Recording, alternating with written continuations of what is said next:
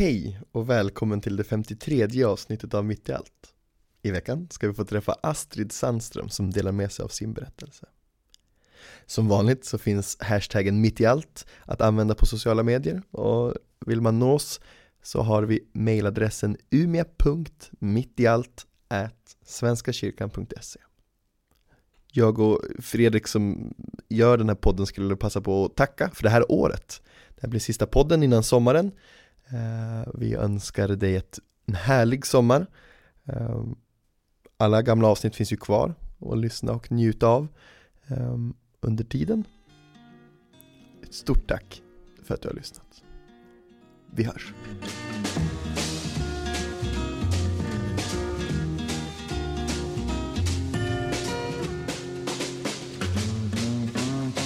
Slow down, you move too fast.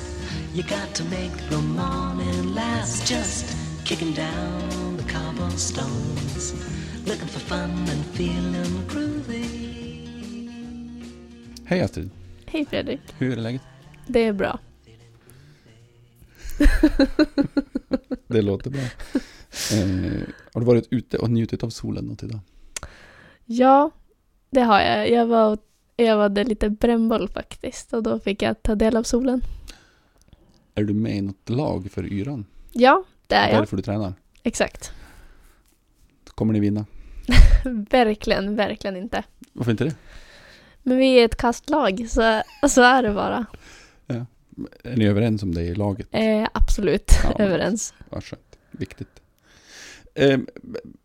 Du kan väl berätta om dig själv. Vem är Astrid Sandström?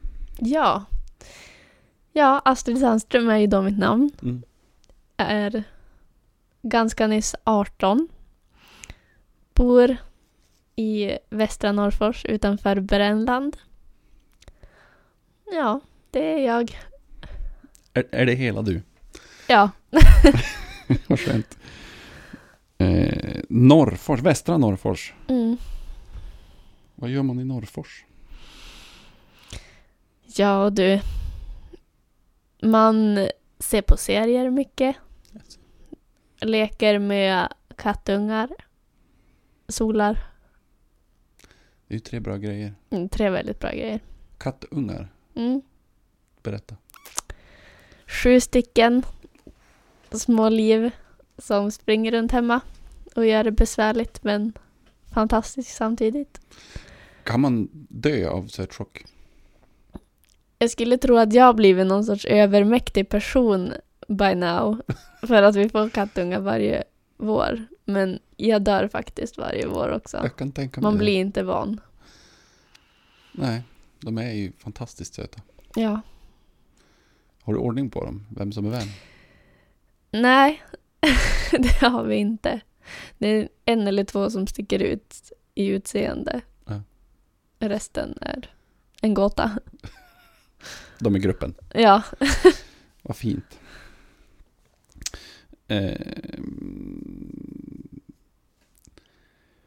Sista veckan, hur har den sett ut? Den har bestått mycket av plugg, inlämningsuppgifter och grejs till många ämnen. Och samtidigt väldigt lite plugg också. Gjort mycket plugg men absolut inte så mycket som jag borde ha gjort. Hur är skolan nu tiden? Ja, jag skulle säga att nu sista veckorna har det varit mycket. Ja.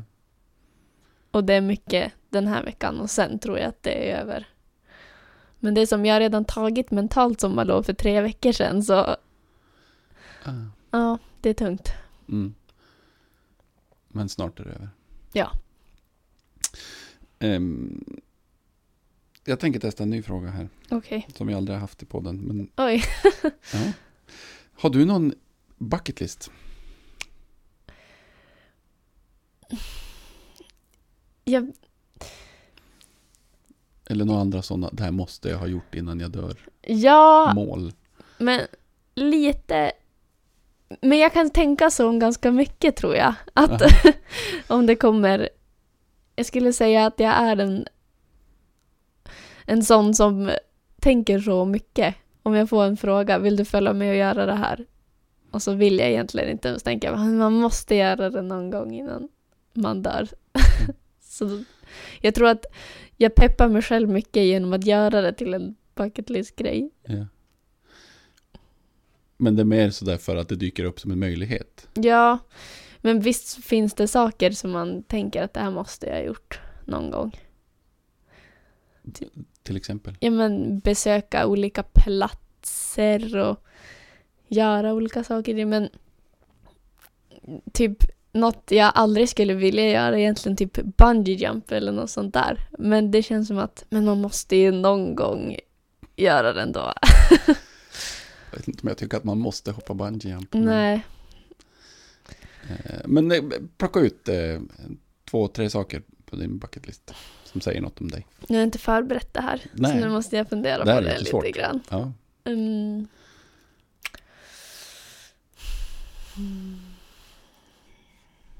Okej, vänta, nu har jag 2 saker. Ja, att bo i London vid något tillfälle, gärna snart. Mer än semester? Ja, alltså typ ett år eller en period.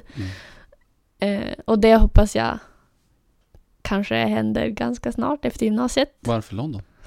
Det är för att jag tycker att brittiska är så fint. Jag tycker det är så mycket finare än amerikanska. Och så vill jag se hur det är att bo på en annan plats men inte jättelångt bort. Det är något som du i princip tänker göra? Alltså jag vill ju säga att jag har bestämt mig. Men det är väl svårt att göra. Ja. Men det är något jag vill göra. Har det alltid varit så? Nej, alltså jag kom på det för kanske ett halvår sedan. Och då kände jag verkligen, men gud, ja, det vill jag verkligen göra. Ja. Så. Ska du åka själv då? Eller? Ja, alltså eller... då är min tanke att åka själv faktiskt. Ja. Hur känns den tanken? Jag vet inte, jag blir lite chockad för att jag alltid varit en person som är så beroende av att ha mycket folk nära och folk jag känner nära. Men nu känner jag bara, nej, jag vill åka själv. Så det har jag blivit förvånad över. Men jag känner verkligen att jag skulle vilja åka själv. Men sen vet jag inte, om det skulle närma sig kanske jag blir skiträdd och känner, men gud, jag vill verkligen ha någon med mig. Men det är klart att man kan bli rädd när det blir liksom någon sorts verklighet, ett sånt där beslut. All förändring är ju på något sätt läskig eller obehaglig eller så. Men det är ju intressant. Ja. Varför tror du behöver göra det själv? Så jag vet inte. Jag har tänkt på det också. Varför vill jag åka själv så mycket? Kanske för att, vet inte, jag är en person som känner mycket krav och prestations... känslor från andra och mot mig själv. Då känner jag att nu vill jag låta mig bara vara ett tag när man gått i skolan massa år och haft prestation, alltså jättemycket prestationsångest kring typ allt i skolan och i ungdomen är det väl mycket man ska visa sig bäst. Och sen känns det nu bara så himla skönt att bara vara själv. Ingen känner mig, jag känner ingen. Då får jag bara vara. Då kan jag vara hur som helst. Tycker du om att vara ensam? Alltså jag hatar att vara ensam. Egentligen, alltså jag står inte ut. Men nu vill jag verkligen fara själv.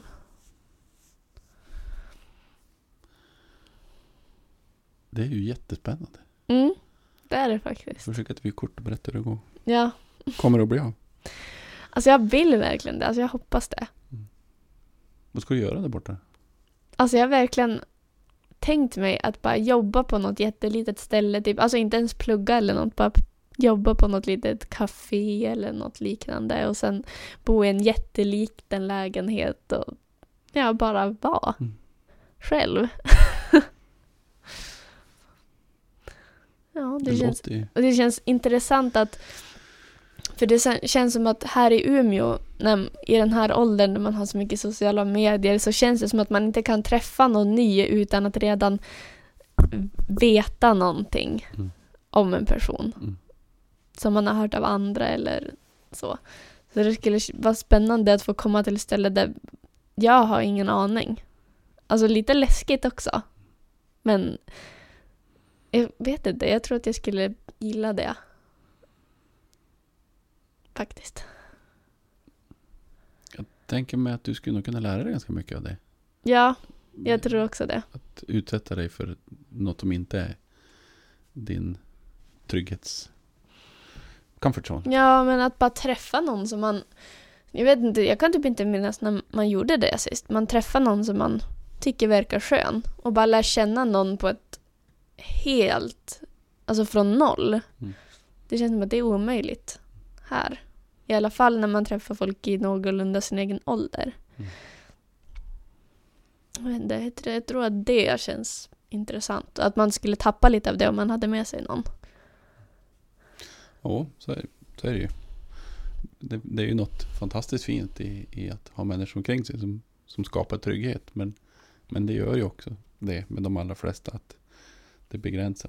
Man går inte utanför det och lär känna nya. Man orkar inte det eller vill inte det. För man är trygg med det man har runt sig. Och jag tänker också att om jag skulle åka själv. Då skulle det allt som hände och allt jag skulle vara med om skulle vara bara min upplevelse. Det skulle liksom inte vara min upplevelse och sen kommer någon annan och kanske känner på ett helt annat sätt. Så kanske att jag tyckte att något var helt fantastiskt om den jag skulle ha med mig hatade. Mm. Det tror jag att jag skulle, eller det vet jag att jag själv skulle tycka var väldigt jobbigt. Mm. Just det här med att lite prestation, att man måste tycka som den andra och så. Då hade det bara fått vara min orörda grej och jag tror det hade känts väldigt bra. Det låter ju väldigt bra. Ja, det kanske gör det. Ja, hoppas det blir så.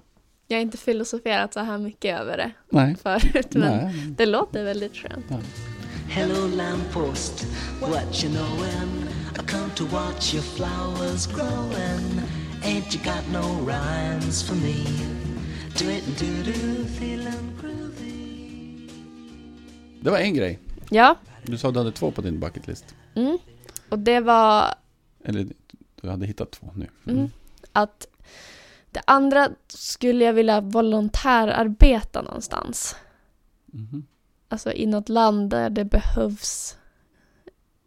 Som i något land i Afrika kanske. Eller jobba med någonting som har med människor eller utsatta djur eller någonting att göra. Så man får åka bort och känna att man gör skillnad för någon. På ett sånt direkt plan. Så det syns. Ja. Mm. Det är ju också häftigt. Ja, jag tror att det hade varit en jättebra upplevelse. Alltså, man kan ju tänka... Man tänker ju att man har sina problem här i Sverige. Mm. Och man vet ju egentligen att det här är ju inga problem jämfört med hur andra har det. Men jag tror att det är ju absolut en helt annan grej att uppleva det. Och så kanske känna att man kan på något litet för någon kanske göra någon skillnad. Tror jag skulle vara en häftig upplevelse. Mm. Det kan jag tänka mig. Om man spinner vidare på den tråden då om hur det ser ut ute i världen.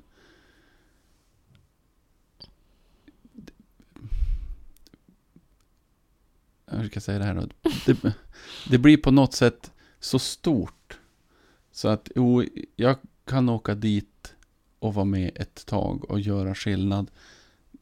Men det blir ju bara här och nu en liten skillnad under en kort period. Jag skulle bli frustrerad över att inte att problemen kommer att fortsätta ändå. Tänker du så? Jag vet inte, så har jag aldrig tänkt. Jag tänker bara, vad drygt att känna så. Det är en väldigt dyster bild av det. Varför skulle man göra någonting alls om det är så? Nej, du har ju rätt. Det är som bara, vad jag än gör så spelar inte det någon roll om 1000 år eller för 1000 år sedan. Nej, så är det. Men det kan ju vara helt fantastiskt för någon eller några då. Och gud, jag ska verkligen inte kunna tänka som du gör. Tråkigt. Ja, det är tråkigt. Ja. Slås ibland av den tanken när man står i saker som man gör.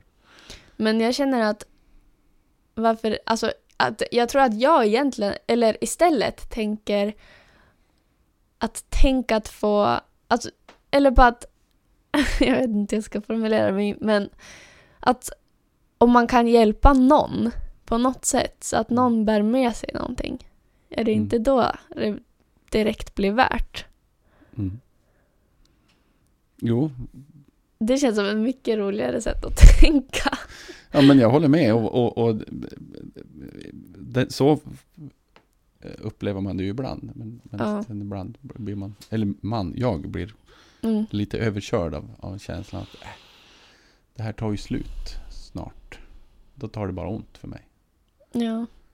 Men om ingen skulle göra saker för stunden, alltså som blev bättre för en stund, och spred det vidare, då skulle ju ingen någonsin göra någonting. Nej. Så är det. Och det är ju tur att det finns de som gör det. Ja. Har du något land, någon plan, någon önskan, något särskilt du vill jobba med? Nej, det har jag typ inte. Faktiskt. Nu skulle det vara så häftigt att kunna säga bara, det där vill jag göra, och så skulle det kännas jättebra. Men jag vet faktiskt inte riktigt. Det viktiga är att få göra det. Ja, alltså bara någonstans där man har det sämre ställt. Mm. Det är väl mitt enda krav. Är det människor som är grejen? Eller? Ja, du sa djur också. Ja, kanske djur. Men kanske helst människor. Mm. Spännande. Ja. Du har inte funderat på att åka med... Jag vet ju att du håller på mycket med musik. Mm. Någon sån här Up with People eller vad de heter. Kringresande musik och teatergrupper som åker runt och ger föreställningar över halva världen. Och samlar in pengar för välgörenhet. Ja, det skulle väl dra mig mot vad som skulle kanske vara min tredje bucketlist-punkt. Oj, vad spännande. Berätta. Ja, men, och det är att bara stå på scen och sjunga eller göra något inför en stor publik. Och det kan man väl se i proportion att jag har väl kanske stått för en stor publik, men jag skulle vilja göra det på riktigt, känns det som. Det känns inte riktigt på riktigt när det är typ i samband med skolan eller något sånt. Ja, just det. För då kommer det ju gratis på något sätt. Ja. Så det kanske skulle vara ett alternativ. Att åka runt i världen. Se saker och göra något bra. Samtidigt som man gör något skoj. Det lät som en bra bucketlist-grej. Ja. Ha roligt och göra skillnad. Mm. Men hur stark är den längtan? Alltså stå på scen inför en fullsatt Globen. Alltså jag vet faktiskt inte hur stor den längtan är. Jag vet inte om det är både en längtan och en skräck kanske. Men jag vet inte. Det hade varit askul. Men det är inte så starkt att jag skulle ägna all min vakna tid till att fara och hända, tror jag. Det är inget du jobbar för? Nej. Okay. Inte riktigt så. Det känns som att det hade varit en kul grej att jobba för. Men det känns som i samhället idag så är det svårt att ta sig dit. Det är rätt mycket konkurrens. Ja, exakt. Och det känns som att allt jobb som det skulle ta i så fall skulle jag nog inte palla med, tror jag. Men om du skulle få stå på den där scenen, vad skulle du vilja göra då? Jag tror att jag hade velat sjunga någonting. En liten låt. En liten låt som du har skrivit själv. Jag vet inte. Jag tycker att det är så svårt, men det hade ju varit konstigt att bli stor med att bara göra covers.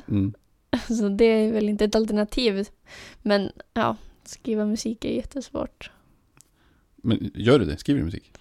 Alltså, det är ju ett ämne vi har i skolan. Så att då blir det ju som... Okej. Men du skriver inte för att du själv vill skriva? Nej, men jag vet inte. Jag tror Det är också lite så här prestations. Det känns som att när man sätter sig och skriver någonting, då måste det vara bra. Och särskilt när att skriva om egen musik känns så verkligen utlämnande. Så jag vet inte, jag tror att jag tycker att det känns så svårt att jag inte ens börjar, för att det känns så himla lite stelt på något sätt. Att lämna ut sig själv till sig själv. Om du förstår vad jag menar. Jag tror det. Jag tror jag förstår. Ja. Samtidigt blir det ju väldigt ärligt. Ja, och jag vet inte om det är det som jag tycker känns så himla... Jag vet inte. Ja, men stelt kanske. Mm. Att bara skriva en text och läsa den och känna att det här är jättecheesy och jättehemskt. Och samtidigt veta att det här är ju från mig. Mm. Personligt. Så ja, jag vet inte. Jag tycker att det är en svår balansgång. Jag tror att jag skulle tycka att det var jätteroligt om jag verkligen försökte, men ja. Jag skriver inga texter själv. Men jag önskar många gånger att jag hade gjort det. Mm. Och så tänk att ha skrivit en text som du själv också har tonsatt och gjort en låt av. Mm. Och så stå på den scenen och spela den låten, sjunga den låten. Alltså känslan när publiken tar emot och du får liksom all kärlek tillbaka för det här. Mm. Det kan ju inte bli så mycket bättre då. Nej. Så det finns ju en ruskig payoff. Ja, naturligtvis, men ja. Men det är high stakes. Det är high stakes. Så man kanske... Ja, jag skriver inte själv så jag vet ju inte. Men jag tänker att kravet på en själv att det ska vara bra, att man ska prestera någonting och ta fram något som faktiskt är bra, kanske blir... Alltså den pressen kanske blir så hög att det inte ens är kul att göra det. Att det bara kanske blir en börda. Mm. Och så känns det som att det har blivit, särskilt när det är ett ämne som man blir betygsatt i skolan. Ja, verkligen. Betygsätter de det? Ja. Det tycker jag var lite konstigt. Ja, alltså kursen heter ju musikproduktion och det är det vi ska göra. Alltså, det handlar mest om att vi ska kunna spela in grejer och arrangera och klippa och klistra och redigera. Mm. Det står egentligen ingenstans i betygskraven för ämnet att vi ska skriva eget, men det ger ju så jättemycket till ens musikalitet att de vill att vi gör det. Så därför måste vi som göra det. Ja, det är svårt. Men du har skrivit någon låt? Ja, jag har ju en uppgift som ska vara inne på torsdag. Egenskriven och producerad låt. Okej. Vad heter låten? Den har inte ett namn än eftersom att den inte finns än. Okay. Men du jobbar på det? Ja. Spännande. Jag jobbar inte så mycket som jag borde på det. Ja. Kommer vi få höra den låten någon gång? Det tvivlar jag väldigt starkt på. Okej. Okay. Ja. Egentligen förstår jag inte hur folk kan vara så. Nej, jag förstår inte. Samtidigt uppmuntrar alla som skriver och dela med sig. Absolut, men tänk dig bara att någon säger åt dig: Fredrik, sätt dig och skriv en text. Hade du inte bara... Alltså hade du inte bara... Jag känner ju mig själv. Jag hade bara blivit larv. Ja, men precis. Det känns ju så larvigt. Ska man sätta sig och skriva någonting seriöst? Mm. Och då, alltså vad ska man säga? Bara, I love you baby so much. Jag lärde mig att de 4 vanligaste orden i Eurovision-titlar är baby, girl, love och minns inte det 4. Möjligen you. Ja, säkert you. Jag tänkte det. Ja, jag läste någonstans statistik. Det är där man ska hamna. Det skulle bara bli konstigt. Men jag såg en intervju med Coldplay med Chris Martin. Okay. Det var när de hade släppt något album. Yeah. Så frågade de om texterna då. Så sa han: "Ja, gud, vi har ju bara satt oss ner och bara slängt någonting på pappret. Det är verkligen oseriösa texter." Och då blev jag arg. Jag bara, men va? Hur kan du säga något sånt? Inte okej. Okay. Nej. Ja, det är svårt. Det är ju svårt. Men det är härligt. Musik är ju grejen. Ja. Tycker jag. Du, framtiden, Astrid. Ett år kvar i skolan. Yes. Sen bucket list punkter, några stycken. Men sen då? Har du en plan för ditt liv? Nej. Plan vet jag inte. När ska man veta vad man vill göra med livet? Det är ju en fantastiskt bra fråga. Ja, exakt. Jag vet inte. Jag tänker att jag vill resa mycket. Så då tänker jag att om jag vet inte, jag antar att jag, för det känns som den jag är, att jag kommer vilja läsa någonting på ett universitet. Och då, och det tar ju ofta ett tag att läsa en sån utbildning. Så då tror jag att jag gärna skulle vilja resa och uppleva grejer först. Faktiskt. Det där som du ska läsa, det vet du inte. Nej, det vet jag inte riktigt. Alltså min själ säger någonstans att jag kommer till slut vilja göra någonting inom medicin och kroppen och grejs. För jag tycker att det är jätteintressant, men det känns också lite så här, varför ska jag gå i allas spår? Typ hela min familjs spår. Varför kan jag inte titta på en eget? Men sen har jag märkt i åren att jag blir mer och mer och mer intresserad av det och tycker att det är superkul och intressant. Så jag befarar väl att det blir något sånt. Det blir något medicinskt. Och det är en väldigt lång utbildning, ofta.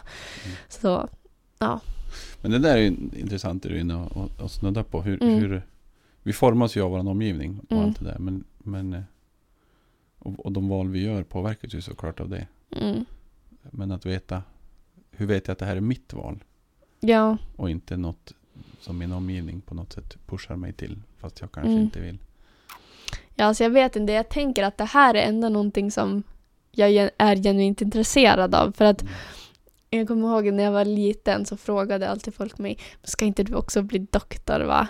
Och då skrek jag alltid, va, nej, jag tänker inte vara som mamma eller någon annan i min familj. Jag sa verkligen, det ska jag verkligen inte göra. Och sen har jag ju märkt att jag tycker att det är intressant. Och då känns det som utan att jag någonsin känt mig pushad av min familj att göra något sånt, så märker jag att jag tycker att det är väldigt intressant. Så då får jag väl ge med mig. I got no deeds to do, no promises to keep. I'm dappled and drowsy and ready to sleep. At the morning time drop all its petals on me. Life, I love you, all is groovy. Kan du berätta om byta spår här lite grann, någon situation eller episod i ditt liv som har förändrat dig eller påverkat dig väldigt mycket? Ja. Jag kan komma på fler än 3, men jag tror jag bara kommer nämna 3. Berätta. Den första skulle jag säga var när jag bytte skola första gången. När jag skulle börja 4:an till musik. När jag var 10. Yeah. Ja, ska jag förklara varför eller ska jag gå vidare? Du får gärna förklara varför. Ja, men för att jag hade, alltså klassen jag gick i, förskoleklass till 3:an, början av 4:an. Var jättedålig. Vi var 13 personer i klassen och det var ett jättedålig stämning och ja, jag vet inte. När jag började på backen så kunde jag inte fatta att folk saknade sina gamla klasser, för jag tänkte att det här har aldrig hänt i världen, att det har varit en klass som är så här bra. Och det var då jag insåg att det är så här en klass borde vara. Och att den borde faktiskt inte vara som det jag kommer ifrån. Och det var då jag märkte att men jag har ju inte haft det så himla bra. För att när man går förskoleklass till 3:an, det är ju den enda skoltid man vet. Alltså hur den är. Så jag tänkte väl att det är så här är att gå i skolan. Sen bytte jag och Då förändrades allt vad jag tänkte om att gå i skolan i alla fall. De märkte att det är det här som är normalt. Och inte det som var. Du bytte en bit in i fyran? Nej, jag bytte när fyran började. När fyran började. Okay. Mm. Ja. Det är ju... Det är ganska ungt. Mm, det är väldigt ungt. Mm. Min lilla syster har sökt nu också till fyran. Musikklass. Ja, precis. Och jag tänker att... För jag tycker att hon är superliten. Och sen tänker jag, men hur är det möjligt att jag också var så där liten när jag sökte? Mm. Att det känns orimligt. Men att jag ändå kunde veta när jag sökte att det här är så rätt. Det här är verkligen det jag vill göra. Mm. Jag blir lite förbluffad att tänka på det. För det känns som att det inte var så himla länge sedan. Mm. Men ja, det är ju... Mm. Ja, ganska länge sedan. Ja, ganska länge sedan, men jag vet inte. Jag kände mig ju ändå... Det känns som att min lilla syster gör det för att jag och min lillebror gjorde det. Men sen vet jag ju att jag kände också att när jag var så pass liten att det här är verkligen det jag vill. Mm. En sån stark känsla. Du visste det redan så tydligt redan då. Mm.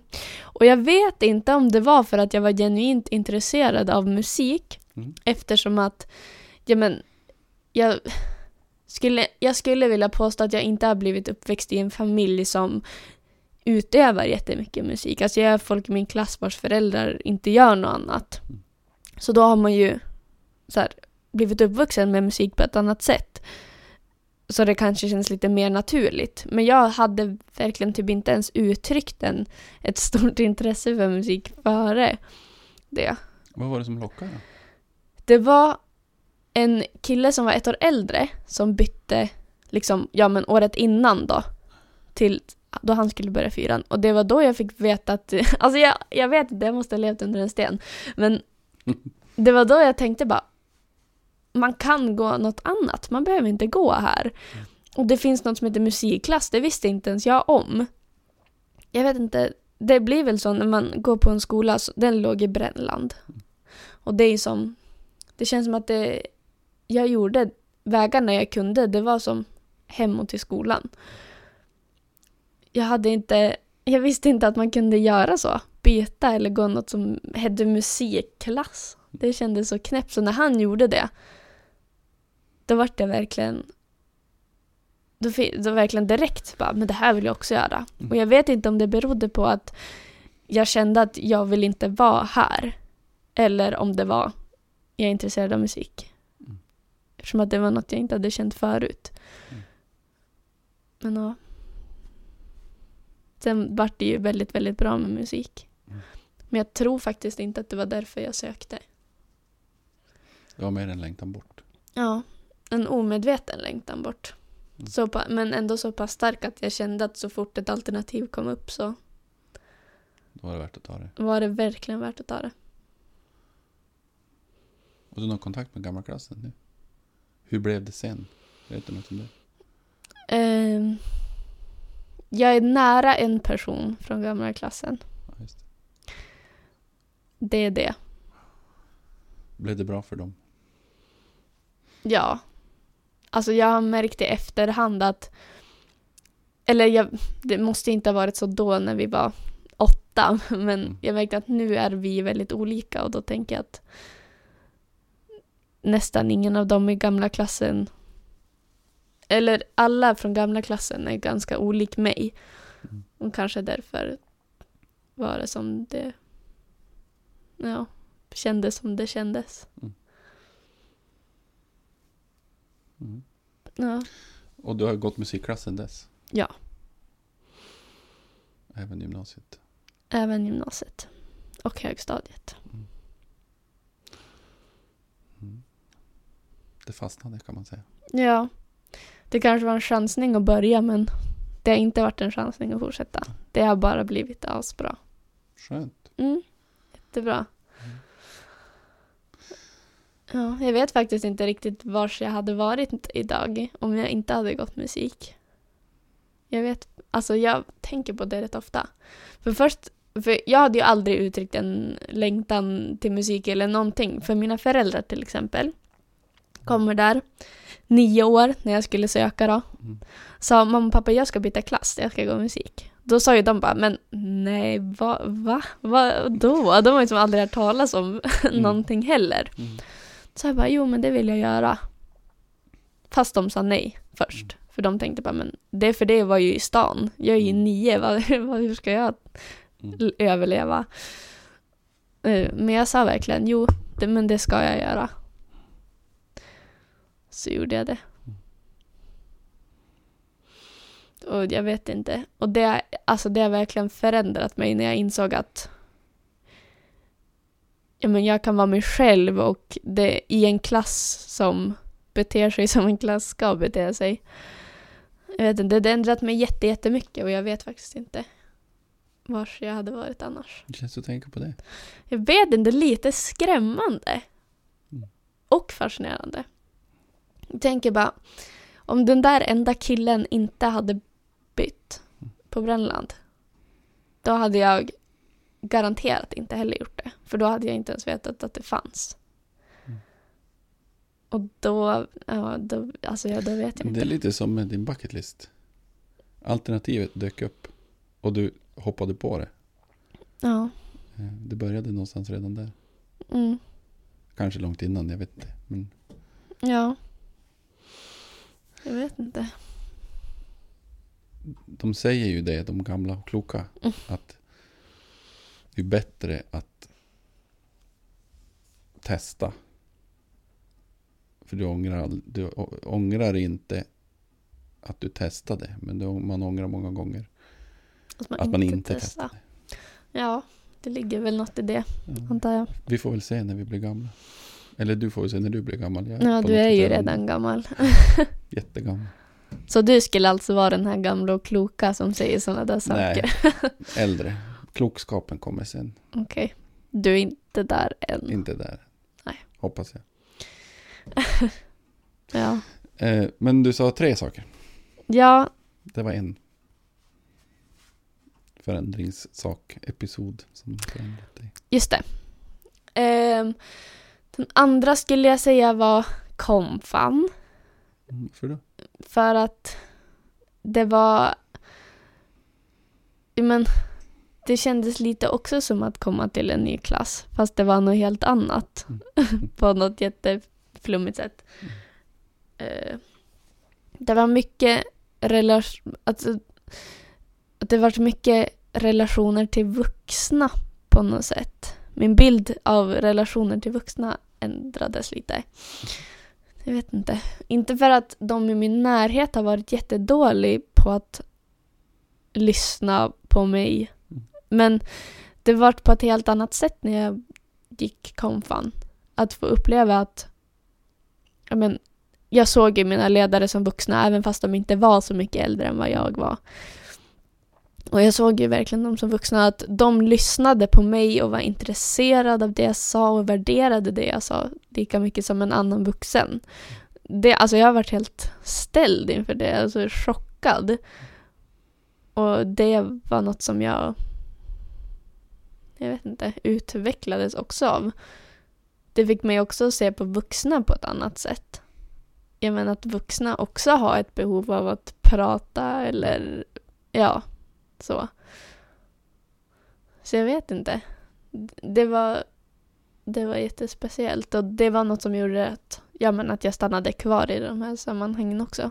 Att veta att här är folk som kan lyssna på mig och låta mig lyssna på dem. Och nu har jag en chans att ge det till andra. Och det känns jätteviktigt för det var exakt det jag behövde i den åldern känns det som. Ja. Vilket intressant perspektiv. Att låta mig lyssna på dem. Ja. Hur hände det? Berätta. Det var bara någonting vi satt och pratade om. Där de frågade om, ja, men om någonting om våra privatliv som jag tänkte, oj, alltså det här tycker ju vuxna är jättetöntigt för ungdomar, om det var förhållanden eller något sånt. Okay. Och sen att de vuxna också delade med sig av sina upplevelser och åsikter och erfarenheter till mig. Så att inte ville de bara lyssna på mig, utan de ville också att jag skulle lyssna på dem. Men gör inte vuxna alltid det? Nej, inte riktigt. Det känns som att vuxna tänker, ja men, det här är vad jag tycker och du skulle inte förstå det för du är ett barn. Så att okay. Det är inte ens värt att jag delar det. Yeah. Men jag tror att för mig betyder det väldigt mycket att vuxna, eller att jag fick lyssna på när vuxna pratade ärligt. Och alltså när vuxna gjorde sig utsatta för mig var jättespeciellt och viktigt. Jag tänker ju att vuxna tar för givet på något sätt. Det är mer från någon sorts andra sida av det. Jag är vuxen, jag har något att säga dig för att du är ung. Mm. Jag pratar och förväntar mig att du lyssnar. Och jag tänker att där växer ett ointresse för varandra fram på något sätt. Mm. Ja, men du beskriver det på ett helt annat sätt. Ja, men jag tänker att så tycker jag också att det kan vara mycket att vuxna säger, ja men det här säger jag och det är rätt. Mm. Lyssna på det. Men jag tycker att det inte alls är samma sak som att berätta någonting som faktiskt gör en lite utsatt. Mm. Om du förstår. Ja, jag tror jag förstår. Ja, att ja, men berätta att jag tycker att sånt här är jättejobbigt. Mm. För att, ja, men att lämna ut sig själv lite grann. Jag tycker att det är en helt annan grej än att säga det här tycker jag, det är rätt, tycker som jag. Mm. Och, ja, verkligen. Ja, och det var något som jag aldrig upplevt. Och ja, jag vet inte. Att känna att den här vuxna har ett behov av att prata med mig också. Jag vet inte, jag tyckte det var jättefint och super annorlunda.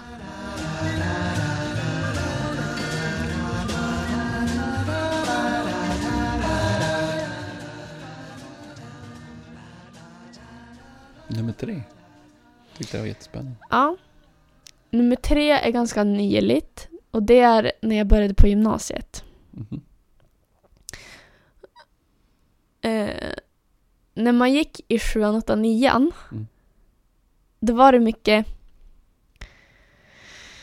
vet inte. Det känns som att, ja, nu kommer jag låta så otroligt självgod eller. Det får man göra. Ja, alltså ja. Men det känns som att 7, 8, 9 var mycket, ja men jättemycket drama. Om man tänker sig typiskt så här ung, om du kan tänka dig ung tonåring, ungdomsperiod så här, att ja men små saker var så stora, det var drama och det var skitsnack och ja men sånt. Mm. För mig i alla fall, när jag började på Midgård så kändes det som att, jag vet inte, det känns som att allt skitsnack och drama försvann. Mm. Det kändes som att komma till en mycket mer mogen plats.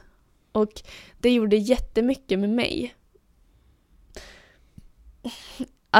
Att ja, men komma till ett, eller jag växte jättemycket av att börja på Midgård. Det var verkligen en plats jag behövde. Jag vet att jag i alla fall var så less på, jag menar, att folk blev sura på varandra hela tiden över så konstiga små grejer och att, men bara att prata skit om andra bakom ryggen.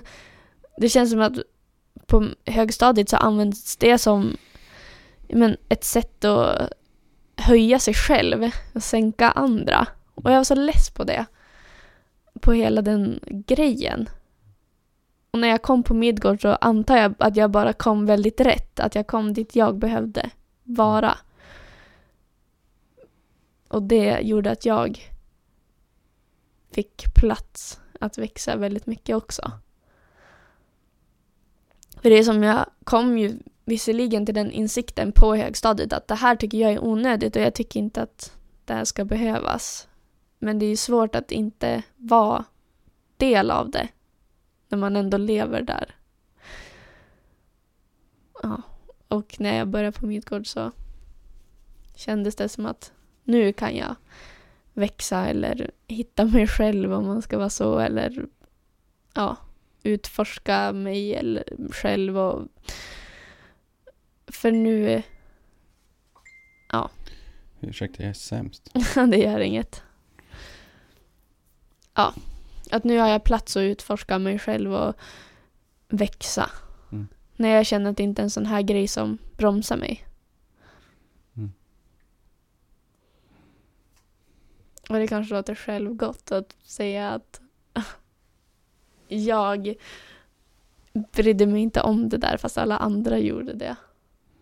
Men det kändes som att jag hade fått nog. Mm. Vad tror du beror på att det inte fanns på samma sätt på gymnasiet? Alltså jag vet faktiskt inte om det berodde på skolan eller åldern. Mm. Jag menar, det är inte så himla stor skillnad att gå i 9:an och gå i 1:an. Nej. Förutom att man blir kanske lite mer ödmjuk till att man är minst igen. Ja. Kanske. Ja. Men jag skulle vilja tro att för mig var det mycket skolan och platsen. Liksom. Mm. Man säger ju, eller det sägs ju mycket om att Midgård är en sån accepterande miljö. Och jag tycker verkligen att det stämmer. Alltså, jag behövde inte vara begränsad av att, alltså visst, skitsnack finns ju säkert på Midgård också. Mm. Men jag upplever att det inte är på samma sätt eller i samma utsträckning som det var på högstadiet. Och att de här fördomarna, om man funderar på sig själv eller på sin sexualitet eller vad som helst, att de spärrarna, att jag kanske inte vågar kolla, utforska sånt eller pröva, de spärrarna finns inte på samma sätt på Midgård. Och det kanske inte är saker jag har utforskat, men bara att veta att det finns plats för det om jag vill, vet inte, fick mig att känna mig mycket mer fri till allt egentligen. Så jag skulle vilja säga att det är väldigt mycket, ja men, sammanhanget och platsen. Och de jag hade tur att hamna med, såklart. Mm. Ja. Vi ska ge oss in på våran poddtradition som består i att du ska få en fråga av en tidigare gäst. Yes. Och få ställa en fråga själv. Och frågan som du får här, ska jag bara läsa så jag läser rätt här. Vad brukar du göra för att stressa av eller ta det lugnt?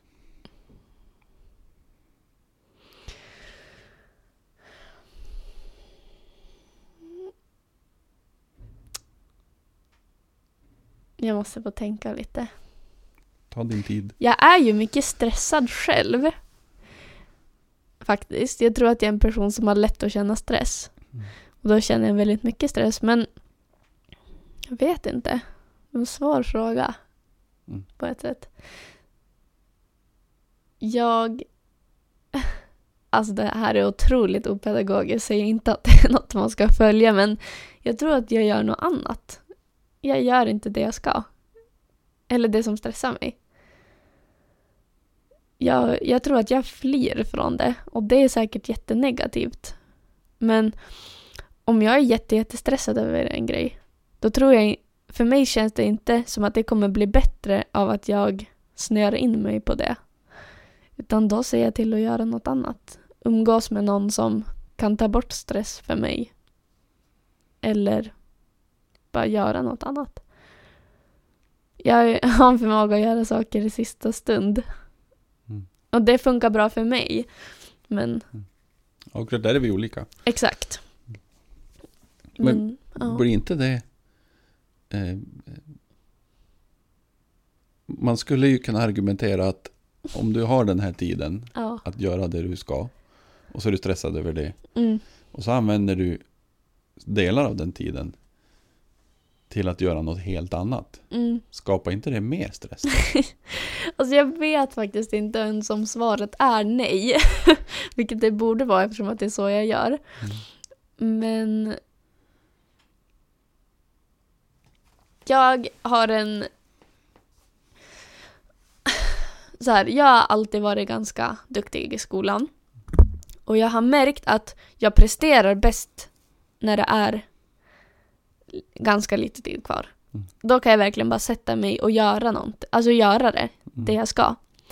För jag har ganska lätt för mig i skolan så det har liksom funkat.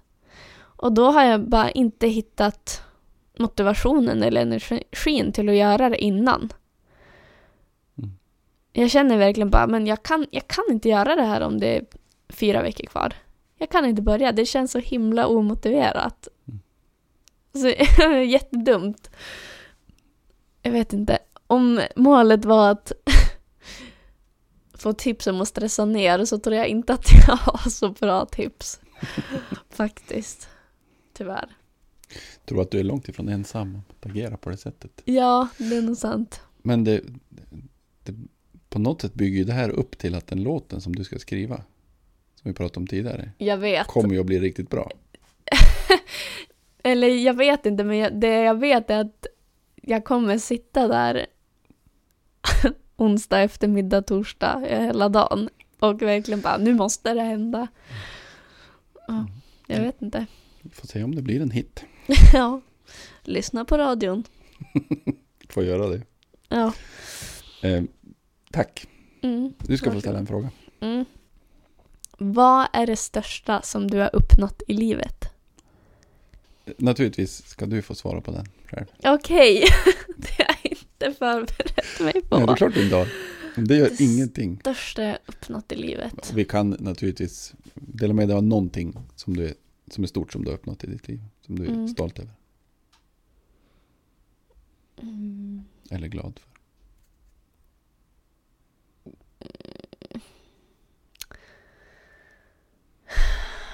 Fy. Jag skulle insett att det här skulle komma så jag skulle valt någon lätt fråga istället. Det här är roligast.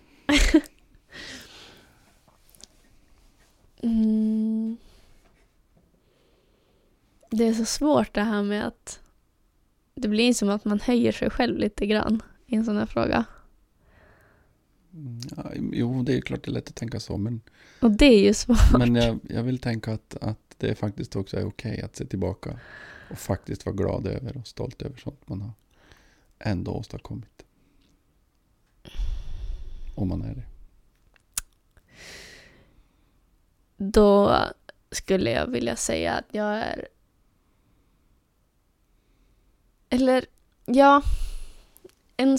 En grej som jag har uppnått som är stort det är att förra året jobbade jag ju på ett konferenser och då kunde jag känna att jag har spelat roll för någon eller några. Jag har gjort skillnad och att det är jag som har gjort det. Säkert andra, men här är det jag som har gjort något bra. Och det känns sjukt. Jag tänkte fråga, hur känns det att tänka på det? Ja, det känns jättestort. Det känns som att jag har uppnått något väldigt stort. Typ ett mål. Som jag sa. Det var det jag upplevde från min konfa. Och det vill jag såklart ge vidare. Och att känna att jag har faktiskt lyckats med det. Det är... jättestort och kul. Det är läskigt också.